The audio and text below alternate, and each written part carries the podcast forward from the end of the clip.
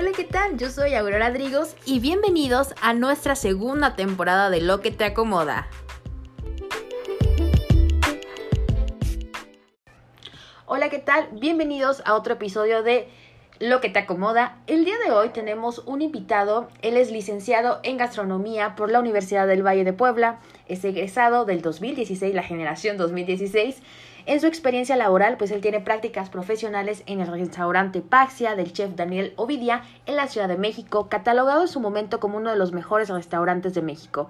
Cocinero A en el Hotel Boutique Casona María en la Ciudad de Puebla, cocinero A en el restaurante Augurio del chef Ángel Vázquez de la ciudad de Puebla y hace tres años y medio inicia el viaje hacia Francia en donde ha desempeñado el cargo de jefe de cocina para un restaurante latino en la ciudad de Troyes y actualmente desempeña el cargo de segundo de cocina en el bistro del Hotel Ville en la misma ciudad. Bienvenido a nuestro podcast Lo que te acomoda, segunda temporada, Abel Vázquez. Hola, ¿qué tal Aurora? ¿Cómo estás? Muchas gracias por la invitación, muy contento de estar aquí y de poder compartir un poquito de mi experiencia contigo y con todos los los que van a escuchar este podcast. Pues muchas gracias. Para ir comenzando, para ir desempolvándonos un poquito en este podcast, me gustaría que nos platicaras qué es un chef, qué hace un chef, eh, qué estudia un chef. Pues mira, como tal, el término chef en México se conoce como una persona que se desarrolla profesionalmente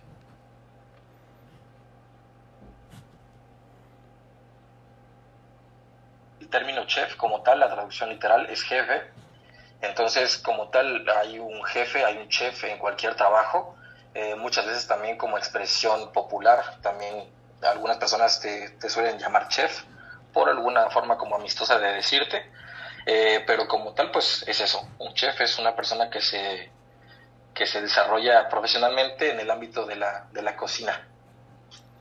Perfecto, me parece muy interesante lo que, lo que nos comentas. Generalmente, eh, pues bueno, sí, hay muchas personas que es un término, también lo utilizan como término amistoso para aquellas personas que a lo mejor no tienen una profesión en la licenciatura, ¿verdad? Entonces, eh, nos gustaría que nos compartieras un poquito qué fue lo que te hizo convertirte en chef, qué, es, qué fue lo que te motivó, desde dónde viene esa afición a la cocina.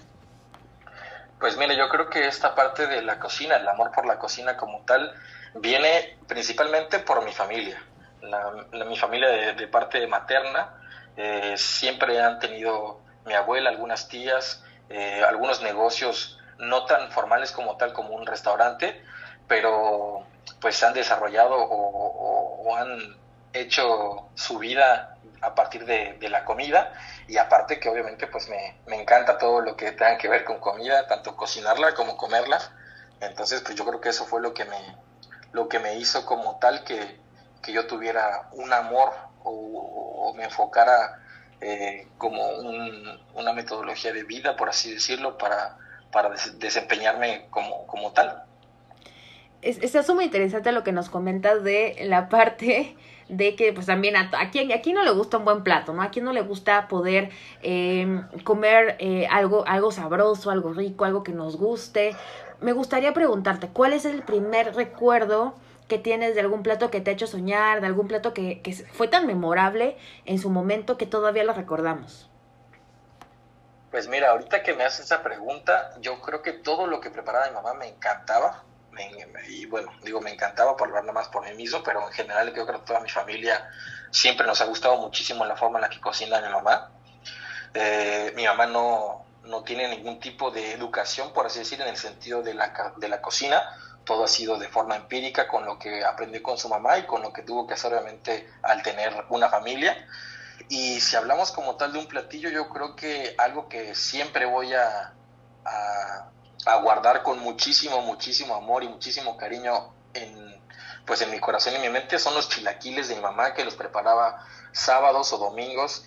Eh, ese olor que te despertaba en las mañanas eh, y después, bueno, sabías que a la hora de, bajar a, la mesa iba a estar ese platillo de chilaquiles eh, con salsa roja, por cierto.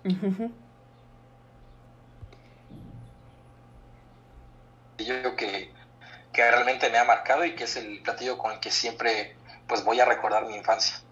Sí, me parece muy bonito lo que nos comentas porque eh, yo creo que la cocina, sobre todo eh, familiar, la que une, la que genera como esta, este lazo, nos va formando y pues bueno, esos recuerdos tanto de la infancia ya como un poquito más grandes, pues nos hacen todavía eh, eh, recordar, nos hacen todavía soñar y tienen, tenemos experiencias muy bonitas y muy memorables. Eh, platicando un poquito sobre, sobre tu familia, me gustaría conocer quién ha sido o quién ha influido tu estilo o filosofía al cocinar. Pues yo creo que voy a volver a repetir la persona. Mi mamá ha sido la persona que, que más me ha inspirado a, a, crecer o a, querer estudiar la carrera de gastronomía, porque a pesar de que mi madre es abogada, mis papás son abogados, y pues mis hermanos también tomaron otro camino totalmente diferente, pues creo que de ahí tomé la inspiración 100% de mi mamá y, y, creo que si hay algo que define por completo mi estilo de ver la, la, vida como tal de, de, compartir mi amor con otros por medio de la comida ha sido mi mamá, 100%. Qué, qué bonitas palabras. Yo creo que eh, para tu mamá que, que, probablemente nos esté escuchando, pues el conocer esta parte de cómo la has inspirado, tanto en los sabores como en los recuerdos, deja una huella muy agradable eh, en ella. Eh, para los que no nos, no, no nos han escuchado antes o para los que nos están escuchando por primera vez, pues bueno, Abel Vázquez es eh, mexicano, está en Francia trabajando justamente como chef por allá. Y, y pues bueno, justamente nos gustaría también un poquito que nos platicaras eh, y que nos dijeras cuáles son los sabores o las diferencias más notables que has encontrado entre la comida francesa y la comida mexicana, porque regularmente, pues bueno, la comida mexicana tiene un sabor especial, sobre todo para los que vivimos aquí en Oaxaca, un sabor bastante eh, distintivo. Pero platícanos desde tu experiencia, ¿Cuál ha sido la diferencia más notable o más significativa entre estas dos cocinas? Pues mira, yo creo que la diferencia más grande y, más obvia que existe entre la cocina mexicana y la cocina francesa es como tal la formalidad que hay en ella. La cocina francesa es una cocina que, que, como tal eh, puso los cimientos de lo que se hace profesionalmente se le, dio ese toque de, técnicas eh, refinadas para conseguir ciertos productos, ciertas salsas, ciertos tipos de cocciones eh, en las carnes. Y la diferencia de la cocina mexicana es que es un poquito más informal, por así decirlo, pero no por eso tiene que ser eh, falta de sabor. La cocina mexicana, a mi punto de vista, es una cocina que está llena de sabores. Okay desde tiempos prehispánicos en cuanto a la necesidad de, pues de, buscar un alimento y de tomar lo que tienes a tu alrededor. La cocina francesa se basa más en las estaciones del año, con los productos que se utilizan. Eh, aquí en Francia las estaciones eh, son un poco más eh, remarcadas que en México. En México por lo regular siempre hace buen tiempo, de repente cuando hay huracanes, como en este momento, de repente cuando hay tiempo de lluvias, eh, también hay ciertos productos que, que, son estacionales y que se aprovechan, pero aquí en Francia yo creo que eso sería lo, lo más representativo, que es estacional, que, que, por lo menos en el restaurante donde yo trabajo cambiamos de carta cada vez, eh, una vez por mes. Entonces siempre tratamos de utilizar lo que hay en temporada porque pues el precio también de las cosas varía mucho cuando no es temporada es bastante eh, complicado conseguirlas y sobre todo el precio es, sube muchísimo cuando no es temporada o simple y sencillamente no los encuentras, cosa que en México pues no sufrimos tanto de eso, siempre lo podemos conseguir eh, pues sin importar la, época del año que, sea. Aquí nos, nos, mencionaste algo que me parece que a muchos nos va a llamar la atención a todos los que estamos escuchando este podcast. Eh, esas remarcadas diferencias, esta parte también de la cocina mexicana, que bueno, afortunadamente creo que tenemos esa ventaja de tener muchos ingredientes frescos a la mano, tenemos eh, el, campo mexicano, pues bueno, es bastante fértil, tenemos muchísimos ingredientes, muchísimos productos, eh, y me imagino que en Francia pues es un poquito complicado la cocina mexicana de encontrar. Eh, ¿Cuál es el mito con el que más te has, te has encontrado de la cocina mexicana en Francia, ahora que ya estás viviendo por allá? Pues mira, yo creo que lo primero que se escucha o lo primero que te dice la gente al momento en que dices que eres mexicano es los tacos. Los tacos son como el estandarte de la cocina mexicana y al mismo tiempo eh, eso crea también que la gente eh, pues suponga que la cocina mexicana son solamente tacos y cosas que se fríen en aceite, que pues los antojitos mexicanos, esa es la base, ¿no? El, maíz, el freír cosas, el rellenarlas de lo que tengamos a la mano. Eh, pero pues yo creo que eso sería lo que más cree la gente, eh, que, que, es como una cocina muy informal, muy, muy de hacerla muy rápido, cuando creo que pues no hay como tal la cultura de, de conocer a ciencia cierta más a profundidad lo que es la cocina mexicana, porque tenemos también eh, platillos muy elaborados que tienen muchísimos ingredientes como el mole, bueno, hablando de Oaxaca, la variedad de los moles, todo eso es un proceso que lleva bastante tiempo y que sobre todo son sabores muy complejos y que difícilmente pues eh, no se realizan de la misma manera que acá. Aquí Sí, claro, me parece que, que la cocina francesa tiene también sus, sus toques. es más rudimentario, ¿no? En México el metate eh, o la chirmolera, como muchos le llaman también, em, pues es un poquito más como lo, lo que la gente se tuvo que, que construir para poder procesar sus alimentos.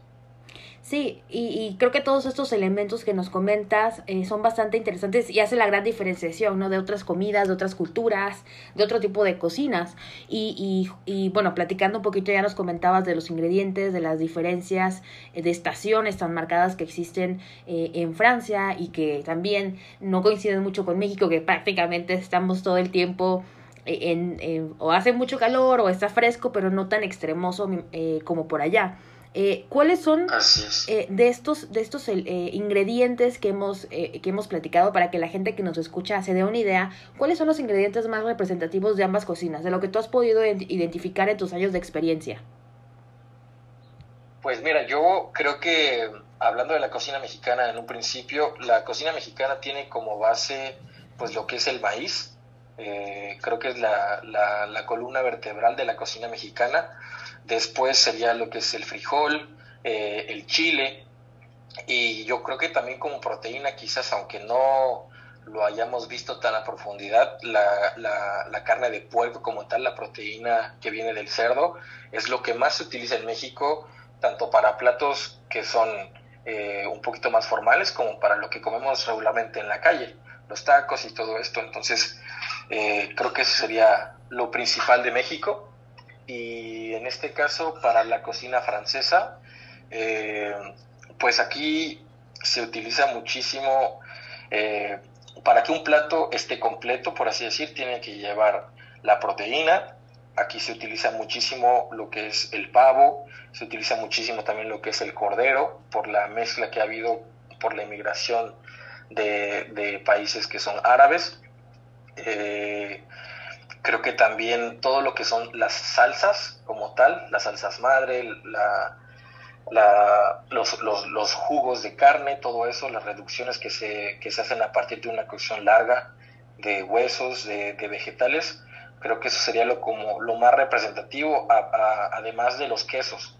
Los quesos aquí en Francia también hay una cultura muy grande de los quesos, hay una hay casi, casi por así decirlo, quizás puede ser un poco exagerado, pero hay un queso diferente por cada ciudad o por lo menos por cada región.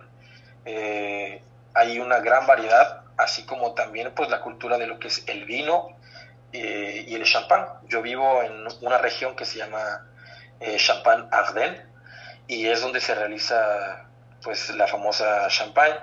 No solamente existe Moët Chandon. Claro encontramos diferentes variedades de champán. Cientos, si no es que miles de marcas de champán y de vinos diferentes. Y la verdad es que la gente tiene una cultura bastante eh, arraigada a eso. Su, su, consumo diario es pues una cerveza o un, vaso de vino, eh, champán, es algo que, que se come aquí con, que se come y que se toma con regularidad lo que, lo que nos has comentado eh, está bastante increíble porque, bueno, aquí en México por lo menos nuestra comida o nuestra cocina no está tan enfocada como a, los vinos o, bueno, por lo menos las bebidas alcohólicas más representativas con las que acompañamos la comida es la cerveza, ¿no? Es como que lo más, lo más este, elemental y creo que allá sí hay una diferencia bastante notable eh, entre la cocina mexicana y la cocina francesa en cuanto a los ingredientes que nos mencionan.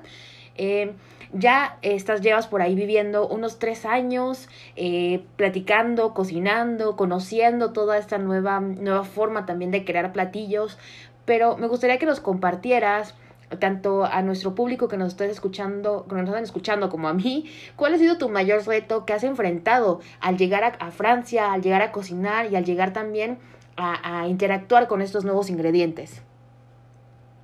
Pues sí, como bien lo comentabas, eh, Aurora, tengo tres años y medio ya viviendo en Francia eh, como tal. Yo llegué aquí de forma un poco graciosa. Eh, yo venía inicialmente por tres semanas, un mes máximo, solamente para hacer el menú del restaurante donde yo trabajaba y capacitar a los cocineros que iban a preparar los alimentos, porque la verdad es que, pues como te digo, como la gente no sabe realmente cómo es la cocina mexicana, pues los platillos que se preparaban antes de que yo llegara a este restaurante latino, eh, pues no eran 100% eh, originales, por así decir. Siempre faltaba ese toque, pues tan, tan yo creo que tan, tan, tan especial que tiene eh, la cocina mexicana. Y como tal, lo más complicado creo que para un mexicano que llega a un nuevo lugar sin hablar el idioma, pues es como tal eso. El idioma, el francés es un idioma que a pesar de que viene también del latín eh, y que tiene muchas cosas que se asemejan al, español, eh, pues es bastante complicado aprenderlo y sobre todo hablarlo la pronunciación es algo especial aquí y pues muchas veces la apertura de la gente no es tan grande como lo que podríamos eh, vivir en México. Aquí la gente es un poquito más cerrada, aquí la gente un poquito, pues como que muchas veces no hacen el, el intento o el esfuerzo por, pues por entenderte. Si no lo hablas, no lo hablas y, y pues como que no se dice nada más. Entonces yo creo que eso es lo, lo más fuerte a pesar de, pues de, de que obviamente eh, que pueda Sí, claro, y creo que en México tenemos esa, esa fortaleza de poder... Países, latinoamericanos. Sí. Y otra cosa también que me gustaría remarcar, porque muchas veces no se habla o muchas veces no se sabe, es que el francés como tal es un, es un poco complicado. Sinceramente, eh, por lo menos aquí en Europa los franceses tienen una fama eh, pues de, de, difíciles, por así decir, de complicados eh, no son los más queridos en Europa, también sí, sí, sí, sí, vale, vale la pena decirlo. Eh, pero bueno, creo que como en todos lados te encuentras con, gente buena y con gente que a lo mejor pues simplemente no comparte los mismos ideales o la misma forma de pensar que tú. Pero bueno, es cosa también que hace parte de la experiencia de, emigrar de tu país y de buscar nuevos horizontes.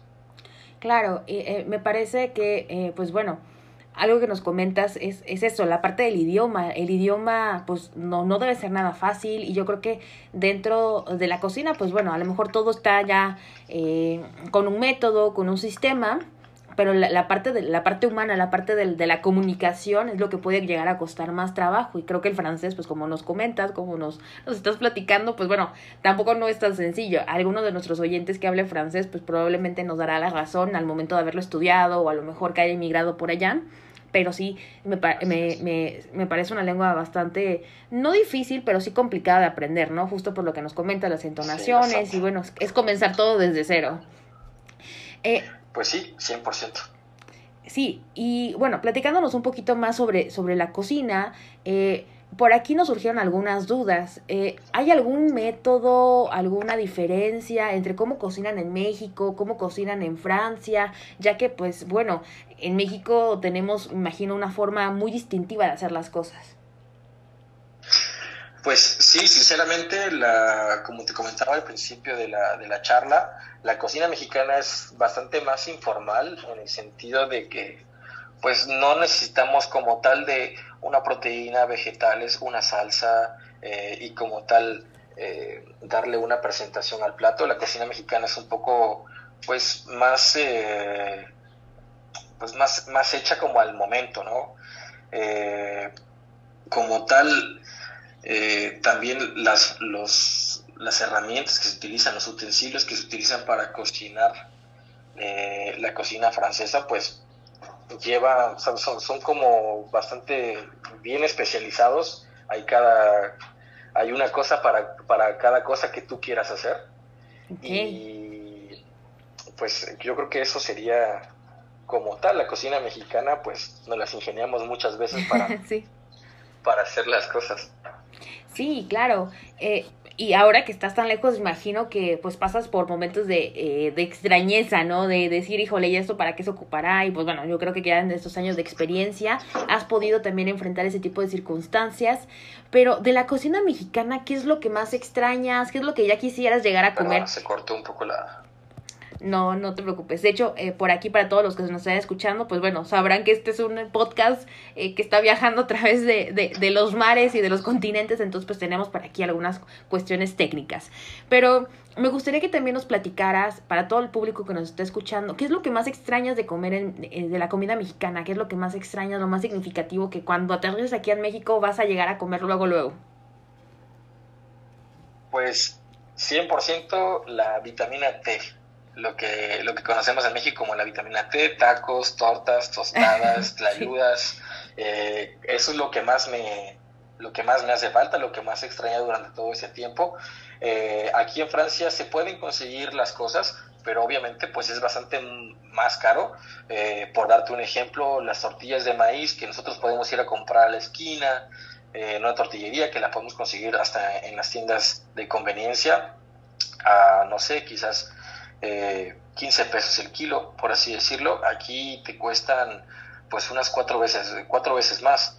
Eh, el kilo lo estarás consiguiendo quizás como en unos, pues sí, como en unos 80, 100 pesos quizás. Entonces, eh, si hay una, una, gran diferencia. Se pueden conseguir, pero es más complicado, es más caro. Tienes que pedirlo. Por ejemplo, yo vivo a dos horas de, de París, entonces normalmente es donde pues se, donde hay más eh, tiendas o más opciones para poder conseguir los productos locales. Entonces yo creo que eso es lo que más extraño. De repente me preparo los taquitos de cochinta pibil, de tacos eh, al pastor y todo eso, pero bueno, hay algunas cosas, siempre hace falta ese, ese saborcito, ese folclore también mexicano para, para sentirse 100% que estás realmente comiendo tacos.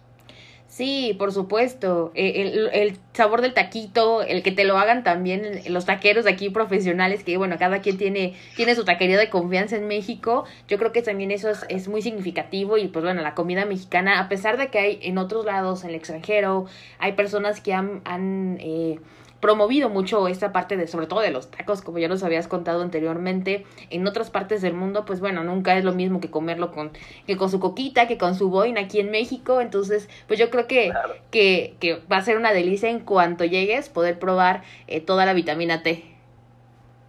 Créeme que muero de ganas por regresar a México e ir, como dices tú, a mi taquería de confianza. Y en realidad yo siempre he tenido muchos lugares eh, en donde siempre he encontrado las mejores cositas. Entonces, en cuanto regrese a México, créeme que va a ser lo primero que voy a hacer, comer unos tacos, una, un buen boy de mango y, disfrutar de mi familia. Claro, por supuesto, la familia que creo que es lo, lo, principal, lo que más vamos a disfrutar y pues bueno, en compañía de una buena comida siempre, siempre se agradece. Para todas aquellas personas que nos escuchan en el podcast, eh, me gustaría que nos dieras tres consejos básicos para aquellas personas que se quieran acercar a la comida francesa, para aquellas personas que como yo no conocemos mucho acerca de la comida francesa. ¿Qué consejos básicos nos puedes eh, platicar, nos puedes dar sobre eh, cómo conocernos o cómo acercarnos más a esta cocina? Pues mira, como tal, yo creo que en México hay una buena cantidad de opciones eh, sobre todo en la Ciudad de México, eh, para acercarse a la cocina francesa. Eh, considero que hay personas, en general, los exponentes mexicanos de la cocina mexicana y, y, de la comida internacional se formaron durante prácticas, durante sus años de estudiantes aquí en Francia, entonces se llevaron esas técnicas pero creo que en México se pueden encontrar buenas ofertas de restaurantes franceses, sobre todo en la Ciudad de México.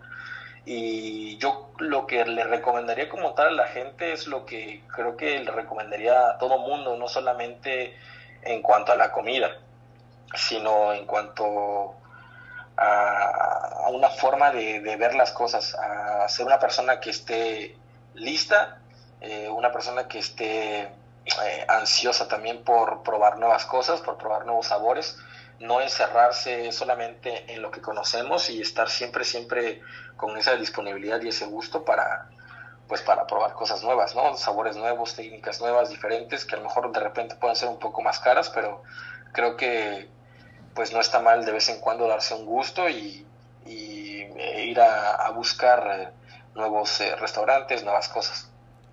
Por supuesto, eh, para todas aquellas personas que están tan interesadas como yo en, en, la cocina francesa o bueno, en todas las cocinas a nivel internacional, pues es una buena oportunidad para darse, como tú dices, el gusto, el tiempo, también eh, como esta parte de, de buscar la experiencia y de ver nuevas formas también de ver el mundo, porque la cocina también refleja mucho de la sociedad, del mundo, y como ya nos platicabas de los ingredientes, de la forma también de, de realizar cada uno de los platillos, entonces para aquellas personas que estén interesados, pues bueno, aquí eh, Abel nos acaba de compartir sus datos eh, interesantes, sus consejos básicos para poder eh, adentrarnos o poder conocer un poquito más de la cocina francesa.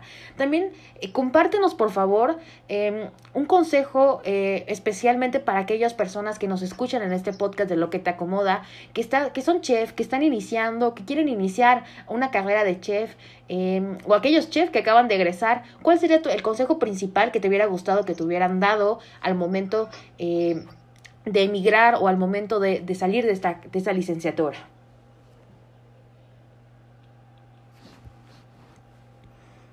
Se empezó a dar el boom de querer ser chef hace unos 15, 20 años. Eh, yo fui parte de, de, esos niños, de esos adolescentes que empezaban a ver programas y empezaban a ver los chefs como tal, como estrellas, los restaurantes más refinados. Eh, y sinceramente creo que para poder emprender un camino en la cocina, eh, sin importar la especialidad a la que te quieras dedicar, eh, creo que sobre todo es el compromiso con, pues, pues, con el restaurante o con el negocio que tú estés emprendiendo. Es una, una forma de vida, es una profesión bastante complicada porque mientras los demás están disfrutando, mientras los demás están celebrando fechas importantes, cumpleaños, eh, Navidad, Año Nuevo, días, eh, días de la madre, ¿sabes? El 10 de mayo y todo eso, pues nosotros tenemos que estar atrás trabajando para ellos. Creo que también eh, es, es una profesión bastante complicada en cuanto a lo personal, porque los horarios también que tenemos son, son complicados, trabajamos la mayor parte del día pues como te decía, cuando la gente pues ya está afuera, cuando la gente decide darse como un break y salir a disfrutar. Entonces creo que sobre todo es eso, tener un compromiso fuerte con la gastronomía, con el amor, con el trabajo, eh, pero sobre todo creo que también contigo mismo. Eh, seguir tus sueños, perseguir la, perseguir la, la, chuleta, como se le llama en México, no, es, no es bastante fácil, la verdad es que es, es, complicado porque en México, por lo menos en mi experiencia personal, no me gustaría hablar por todos mis colegas, pero sí en mi experiencia personal eh, me parece que el sueldo de un cocinero, de un chef, de un ayudante de cocina, de un lavatrastes, eh, es bastante bajo, no solamente en relación a otros países donde pues hay una diferencia abismal, sino que pues en el mismo país, en el mismo México, creo que la diferencia que hay entre a lo mejor un sueldo que pueda ganar un abogado, un ingeniero, un arquitecto, eh, pues sí hay una diferencia bastante grande y el trabajo es 100% físico y un poco mental también. No solamente es hacer comida por hacer comida, estás eh, bajo estrés, estás eh, en el calor, muchas veces con, con, quemaduras, con cortaduras en los dedos. Entonces, creo que hay que estar bien, bien comprometido y bien seguro de querer estudiar esto, no solamente con, por una moda, sino realmente por querer dar tu vida, por por alimentar a otras personas y por compartir también tu, tu forma de ver la vida por medio de los platillos. Por supuesto, yo creo que este consejo eh, está muy dirigido para todas aquellas personas que estén apasionadas, pero también hay que verle el lado negativo, ¿no? Como todas las profesiones, en algún punto, eh, lo que mencionas me parece muy significativo eh, porque pues muchos se van como por esa parte de la moda, de querer ser chef por ser, a lo mejor salir en la televisión o a lo mejor tener un restaurante Michelin, pero no es tan sencillo, no es tan fácil y, y se requiere pasión, se requiere compromiso y pues bueno, también se requiere que algunas cuestiones... Eh, del trabajo mejor en México.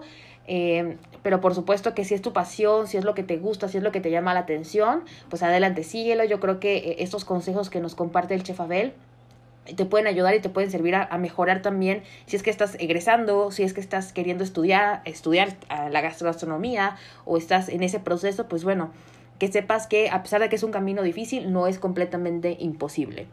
¿Algún eh, dato curioso que nos quieras eh, compartir acerca, ya para ir terminando, em, de, de, tu vida cotidiana, de tu vida cotidiana en Francia, para todos aquellos que nos escuchan en, en México? Pues yo creo que algo curioso, híjole, no sé. Eh, quizás cuando llegué algún, en algún momento estando en México había yo escuchado que los, a lo mejor no viene mucho el tema, pero eh, sabes que los franceses no se bañan y todo eso. Creo que es un, es un tabú bastante remarcado en la, por lo menos en la sociedad mexicana. Y yo, por lo menos mi, mi esposa es francesa, eh, obviamente todos los días me relaciono con gente de este país. No, creo que no tiene nada que ver en eso. Eh, la gente de aquí, sinceramente, es bastante limpia. Eh, pero yo siempre he remarcado algo y siempre que me preguntan qué pienso de estar aquí, de la sociedad, de la gente, es como tal. Creo que muchas veces no vemos los mexicanos como tal el calor, eh, esa forma de recibir a una visita, esa forma de, hacer una fiesta, esa forma simple y sencillamente de hablar con un amigo. Eh, por lo menos a mí creo que es lo que me hace más extrañar mi país, mis amigos, mi familia, eh, es que pues aquí la gente pues no es tan, tan calurosa como lo podríamos ser los latinos en general. me parece que también pues es, es, es, es, una cultura totalmente diferente, es una cultura que pues por algo son potencias mundiales en diferentes, en diferentes cosas. Eh, la mentalidad que ellos tienen es más de trabajar, trabajar, trabajar, trabajar, trabajar, trabajar. Eh, y cuando vas al trabajo es darlo todo uh, cada día. Entonces, pues a lo mejor hay cosas que nos falta aprender de ambas culturas. Eh, quizás necesitaríamos un poco más de, calor por aquí humano. Y en México yo creo que también tendríamos que ser un poco más eh, profesionales. No digo que no lo sean muchas Claro, por supuesto, son, son diferentes culturas y creo que, que podemos tomarlo las mejor. Las cosas bien es lo que nos lo que nos haría un poquito de falta quizás en México, el, realmente, el realmente estar comprometidos con, con tu trabajo y con tu profesión pues me parece muy interesante todo lo que nos has comentado a lo largo del podcast. Yo creo que nos quedamos con muchísimos eh, nuevos aprendizajes, aprendimos también de, de algunos mitos que por ahí también teníamos dudas. Aquí en México hay muchísimos tabús acerca de Francia, pero bueno, ya esperemos tenerte pronto en, otro, en otra edición para que nos platiques un poquito más sobre estos mitos que también me imagino que hay de existir de mexicanos en Francia y de Francia eh, hacia México. Este, pero me gustaría que nos compartieras tus redes sociales, dónde te podemos seguir, dónde te podemos encontrar, eh, dónde te podemos ver. Claro, mira, pues como tal, yo no tengo algún tipo de cuenta profesional, es simple y sencillamente mi Instagram personal en donde comparto muchas veces algunos viajes que hago de forma personal o con mi, con mi esposa. Eh, también cuando voy a algún lugar a comer, todo eso me gusta siempre hacerle ahí un poco al, al bloguero de comida algunas veces. Entonces, pues si alguien tiene la intención de, seguirme por querer conocer algo, por querer tener a lo mejor algún tipo de consejo, por si vienen para, para acá, en Europa en general, no solamente en Francia, eh, mi Instagram es Abel-Vázquez, la primera es S, la última Z, eh, MX, así. Abel-Vázquez MX, me pueden encontrar eh, en, Instagram y pues eh, te agradezco muchísimo la oportunidad de, poder compartir un poquito de los conocimientos que tengo o que he adquirido durante este tiempo y con muchísimo gusto eh, si hay la oportunidad de regresar para algún tipo de, de, resolviendo mitos o algo así que tenga que ver en cuanto a los países latinos o México y Francia, pues con muchísimo gusto. Te agradecemos mucho la experiencia, todos los conocimientos y la buena plática que tuvimos el día de hoy en nuestro podcast En lo que te acomoda. Eh, hoy estuvimos platicando de la cocina mexicana versus la cocina francesa. Te agradecemos mucho, Abel, y esperemos también que estés muy bien por allá. Muchas gracias a ti, Aurora, por la invitación. Y pues nada, aquí estamos cuando, cuando sea necesario y, muchas gracias también a las personas que nos escuchan. Espero que cada vez sean más, espero que compartan este tipo pues de, de, podcast, este tipo de, de, nueva tecnología también que estamos haciendo. Eh, para, pues para conocer un poquito más de las, de las cosas, abrir nuestros horizontes y, y aprender todos los días algo nuevo. Te agradecemos mucho la oportunidad de darnos eh, un poquito de luz a través de estos temas y pues nos estamos escuchando para todos aquellos que siguen nuestro podcast de Lo que te acomoda cada miércoles con un nuevo episodio. Nos estamos viendo próximamente. Esperen nuestro episodio de la siguiente semana. Nos vemos en la siguiente edición. Gracias.